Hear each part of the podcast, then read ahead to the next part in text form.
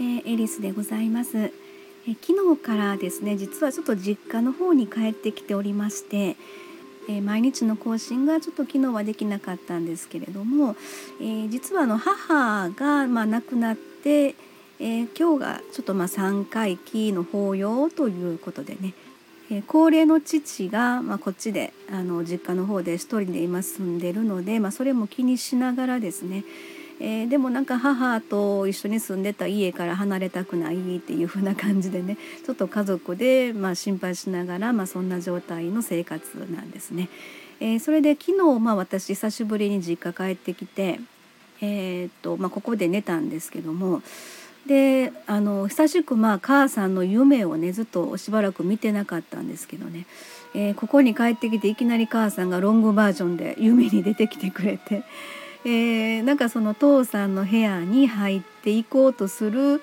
え母さんの腕を私が捕まえて「母さん!」みたいな感じでねでちょっとあの、まあ、病気がちもあったのでちょっと弱々しい感じの母を私が捕まえて、まあ、私の膝の上で寝て寝てる感じの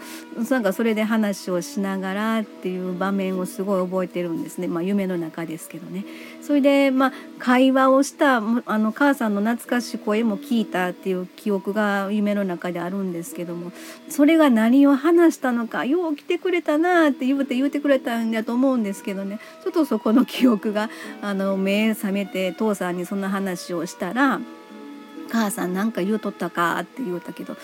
なんか言うとったけど何言うとったかなみたいな感じの会話を今日の朝からねしたんですけどもねまあそんなことで、えー、今日はまあ家に帰りますのでまたあの